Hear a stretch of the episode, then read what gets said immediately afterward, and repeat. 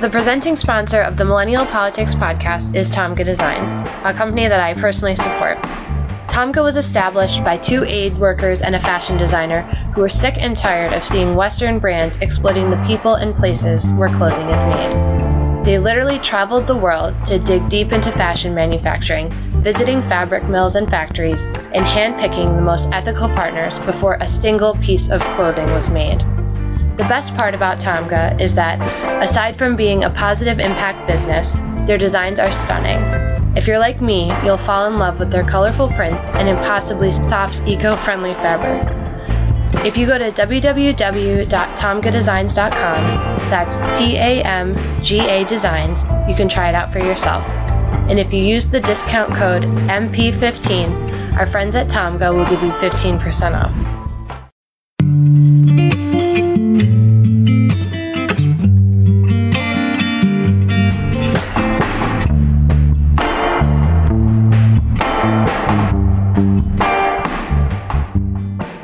Welcome to the Millennial Politics Podcast. I'm your host, Jordan Valerie. My pronouns are she, her, hers, and today I'm joined by Danielle Graham, the co founder and executive director of Project 100, a movement working to get 100 progressive women in Congress by 2020. Thanks for coming on. I'm so happy to be here. How did Project 100 get started? Well, to start with, is, is just kind of the social problem that we are trying to address. So, um, as many of your listeners will know, we have a Congress that's not really representative of the American people. So Congress today is, you know, 80% uh, male, 81% white. And Project 100 was, you know, founded by a group of co-founders who are all volunteers who want to see a different reality for our country and want to see leadership that is truly more representative of our population. So we spent, you know, many months researching what it was that was really keeping women out of Congress. We talked to women who had recently run unsuccessfully or successfully, women who had declared in 2017 to run this year in 2018 to really understand what was the landscape of support like for these candidates. What were they receiving? What were they not receiving? And essentially, how could we help? In that kind of process of education, we learned about some of the biggest barriers that are persistent and continue to keep women and underrepresented minorities out of Congress. And really briefly, you know, that's incumbency. So our Congress, as I said, is 80% male. And in 2016, 97% of our members of the House of Representatives who ran for reelection were reelected. So, you know, incumbency remains a major barrier. State selection support process of candidates remains a major barrier to diversity as well, and so does the amount of money that it takes to run a successful congressional election. And then we learned that you know the, the vast majority of women who do end up running do not actually receive establishment support when they need it most in the primaries. And so this is where we really decided to focus in is on supporting the huge and rising number of progressive women who are throwing their hats in the ring um, who want to be competitive but who need to win the primaries in order to make it to the general election. So we are, you know, by far the most inclusive platform out there focused on progressive women. Currently feature more than 330 candidates who are running for Congress, both at the House and Senate level. Um, you know, and that's compared to the most sort of similar organization in terms of supporting Democratic women is Emily's List, who is currently endorsing 35 Democratic women. So, you know, that's fewer than 7% of the total number of, you know, women who are running next year are being supported by so the, the major DC organizations. So, looking into your platform, how exactly do you define progressive? You know, there are some organizations out there right now who are going to support Democrats no matter what, even if they're anti reproductive rights, anti LGBT. Why is it important to be more selective? It's a great question. And, you know, we really went we really considered this question extensively of whether we should be party partisan or officially nonpartisan. And what we decided is that we are a values based organization. So our platform in practice is the vast majority of our candidates are Democrats. We also have some independents who are also on our platform. And we chose values that were really the kind of deal breakers for all of us who had come together to put this together and for activists that we talked to about what they really care about. Um, so briefly, that is equal treatment under the law. So we look for candidates who will treat LGBTQ people equally and who have compassionate policy record or views on how to treat Im- immigrants, criminal justice reform. The second thing we're looking for is candidates who are take very seriously equality of economic opportunity. So looking for candidates who favor public investing in public education system, who will favor a progressive tax system. And the last thing is, is candidates who take certain stances that are that promote healthy people and communities. So, you know, it's really important to our generation, the millennials, that we have access to healthcare um, for more people. So we're looking for access to healthcare. We're looking for um, how candidates will extend access to reproductive rights. And so all of this is listed, you know, very clearly on our website of the kinds of values we're looking for. But it was also important to us that we be as broad as we could be and as inclusive as possible because one of the major, you know, barriers to, to having more women candidates supported is that there always have been these kind of litmus test organizations that say you either fit, you know, DC's version of progressive um, or New York's version of progressive, or you don't get our support. And we, we talked to candidates all over the country who, you know, needed a kind of system of support that was a bit more generous and who kind of fit under the umbrella. And so we want to be, you know, a resource for generally progressive candidates running nationwide. So, what are you doing to support these progressive candidates and break down some of those systemic barriers that you mentioned? So, the first thing is the three barriers we talked about was incumbency, the selection process, and money. So, we developed a technology platform that is designed to engage American activists to support the progressive women who are running. So, really, you know, we are designed for Americans who care about this issue, who want to see more women and just don't know where to start and how they can learn about, find, and support these candidates. So what we have developed, you know, is really kind of activist centered. So the first thing is if you log on to our platform, our site will it uses geolocation so we can notice where you are logging in from and we suggest the candidates running nearest to you this is important to candidates because they want the vast majority of their supporters coming from within district, their volunteers, the funds that they raised from within district.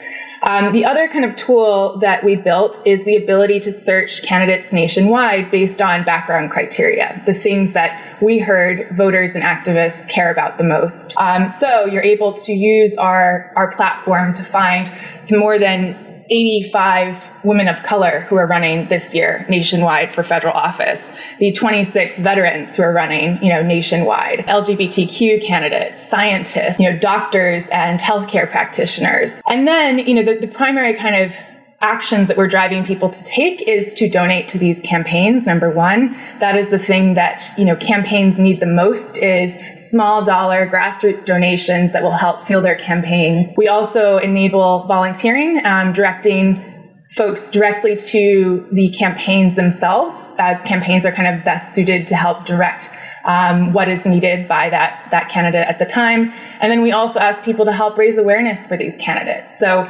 um, you can follow us on social media and learn about the, the, different candidates we profile, but you can also share the profiles of candidates that you learn about on our site with your network so that you can help broaden the base of support for you know women who are running nationwide. So you mentioned supporting women with different backgrounds and criterias, and I'd like to look a little deeper into that. So the feminist movement has a deeply racist history. Suffragettes actively excluded black women, and many were outright white supremacists. What are you doing to confront this history and center women of color, especially black women who have served as the backbone of the Democratic Party, as we recently saw in Alabama? Yes, the you know the stats on this are really startling. So right now our Congress has 38 women of color, which is only 7% of Congress. It's a hugely underrepresented group. You know, if you look at again the ways that the party systems and the establishment kind of organizations have favored candidates historically, the number one factor that is used to determine whether or not a candidate is viable, quote unquote, is how much money they can raise in their first quarter.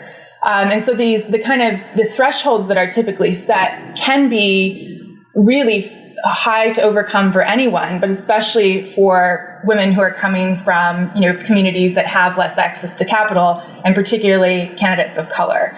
Um, so one of the, the first things that we did in creating our platform was create what we have as our trending algorithm. So if you visit our site, you'll see in the um, the first page that you see that uses geolocation, we're recommending a number of candidates who are starting to show that they are really picking up steam in their campaigns. And we purposefully de- developed this algorithm to kind of over favor conditions that are outside of what kind of the establishment has traditionally looked for.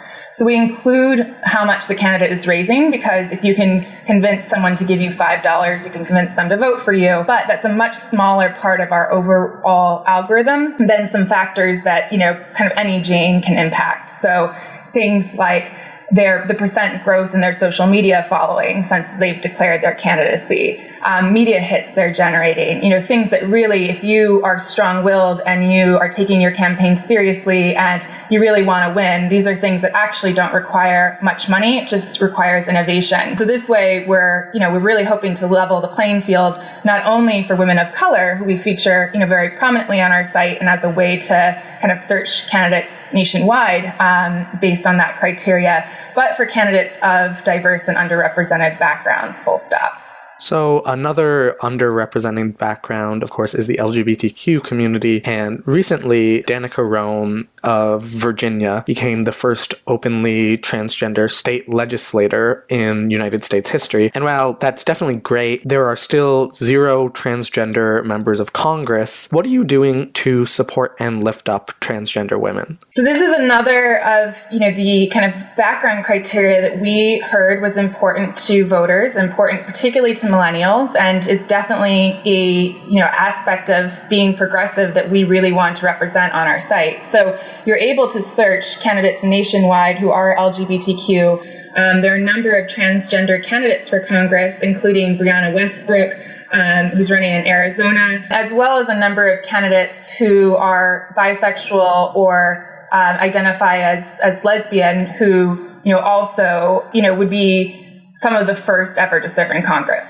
Why are you personally passionate about this and how did you get involved? Well it's funny you actually you know asked the question about the uh, the suffrage movement because part of the inspiration for me initially was coming out of last year's presidential election. I had been you know involved and as so many americans were was devastated by the result when donald trump was elected president and in part of my own discovery of trying to pick myself up from a pretty dark place, I had grown up hearing that I had a suffragist great aunt. And when I did some research, I realized I not only had one, but I had two suffragist great great aunts who were two of the 22 hunger strikers that helped change President Wilson's mind about the right to vote. Um, so I actually visited a number of museums that have dedications to these women and libraries where a number of their belongings are, are being held and realize that when women were fighting for the right to vote, they were literally willing to die so that women could participate in government. And we're approaching this 100th anniversary of women's right to vote. And in some ways, we have progressed, but we have begun to plateau in women's representation. So at 20%, the last few election cycles, women have made you know very kind of slow gains at the congressional level. And so it was really kind of in honor to that history of the struggle. We cannot become complacent we have to keep fighting. And, you know, the more I'm involved in this and the more candidates that I speak to and the more kind of districts that I visit, the more I've realized that, you know, it really comes down to changing the minds of voters. People may have a number of really great progressive candidates on the ballot in the primaries this year, but if you have a, you know, a woman candidate or an underrepresented, or another member of an underrepresented group who you view independently as qualified and competent and able to do the job, I really urge uh, Americans to choose that candidate um, because we know that once someone ends up ends up being elected to Congress, they end up getting reelected and reelected. You know, the the incumbency advantage really favors those who have made it in. So it is so hard to even get a kind of a, a new member of Congress elected in the first place. Um, so I'm really hopeful that because of the, the women's movement that we have now and the um, increased attention to this issue, that people will really try to reflect on kind of the, the biases that they have when they go to vote and see that there are so many qualified and competent and really amazing women who are running who would make exceptional representatives of their districts. So, what advice would you give to millennial women hoping to run for office? Well, first, you're not too young. So, we already have a number of millennial women who are throwing their hats in the ring this year. There are two women who are running this year who could be the two youngest women ever elected to Congress. Both are 28 years old. Um, that's Sarah Jacobs, who is running in, in California's 49th district, and Abby Finkenauer, who is running in Iowa's 1st district. I think, you know, I've heard from a lot of my peers who are considering running someday, they often think about it as this something you do many, many years from now, maybe when they're 35, 40, 50, 60 there's really no reason as long as you are over 25, um, you shouldn't start thinking very seriously about your run sooner. And the reason I really advocate for this is because our generation um, is hugely underrepresented in Congress. We end up will end up living with the policy decisions made by our Congress longer than almost anyone else, and we have a really unique perspective to share with Congress. And so part of that is there is so much frustration in America by those who have been left behind um, in our economic system. And there's really no group in this country who has been further left behind than millennials, the folks who, you know, kind of came of age as adults during the financial crisis. We our our incomes are, you know, 43% lower than the generation before us at the same point in history. And so why should we not have a voice in Washington um, where we can really make a difference and impact these issues. And it's also important because if you look at some of the, the greatest challenges kind of coming down the pipeline for Americans, it includes technological advancements. How is government going to address the changes related to massive changes in our transportation system um, because of technology and huge displacement in the ways that people work and in jobs? Um, and really, again, I mean, these are changes that are mostly taking place because of the innovations of millennials in Silicon Valley and elsewhere. And so I really think that we're the right ones to help find solutions for government and for public policy to ensure that we have an equitable and fair and kind of hopeful and progressive future for our country. So, would you ever consider running for office? I certainly would, and I say that because I think everyone who is passionate and who really, you know, cares about our country should consider, and particularly women. If I were to hear anyone who's as passionate about the issues as I am and as readers of millennial politics are question themselves, I would really want to stop and ask why. Uh, because if not you, then who? It is, you know, we are not only the future, but we're also the present.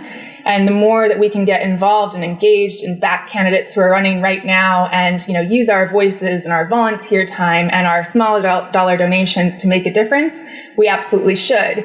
Um, and we should also think seriously about what does it take to run? What does it take to win? Um, and there are so many resources out there now to support candidates at every level from your local office with organizations like Run for Something um, to the federal office. There are training programs that are, you know, hugely accessible around the country. And so there's really never been a better time to be a young progressive. And lastly, how can folks get involved in this movement? So, we are an all volunteer organization. So, we are constantly recruiting for new volunteers who want to support everything from our social media to the actual platform that we are operating. So, you know, special skilled volunteers who are UX designers or graphic designers or software engineers, um, as well as people who are just really passionate about the cause and want to help. Uh, the other piece is all of the candidates that we support need volunteers. And so we've tried to make it really easy for people to learn about the candidates and then um, connect directly with campaigns, but we we would love to see as many folks as care about this issue really support women candidates directly as well. Okay, great. Well, thank you so much for coming onto the podcast today and talking about your movement. It was absolutely a pleasure. Thanks so much for having me. Yeah, hopefully we can have you on again. Sounds great. Thanks, Jordan. Yeah. Again, I'm Jordan Valerie, editor in chief of Millennial Politics. You can find me on Twitter at Jordan Val Allen. Make sure to follow Millennial Politics on social media, subscribe to our newsletter, and check out our merch at millennialpolitics.co. And stay tuned for the next episode of the podcast. Thanks for listening.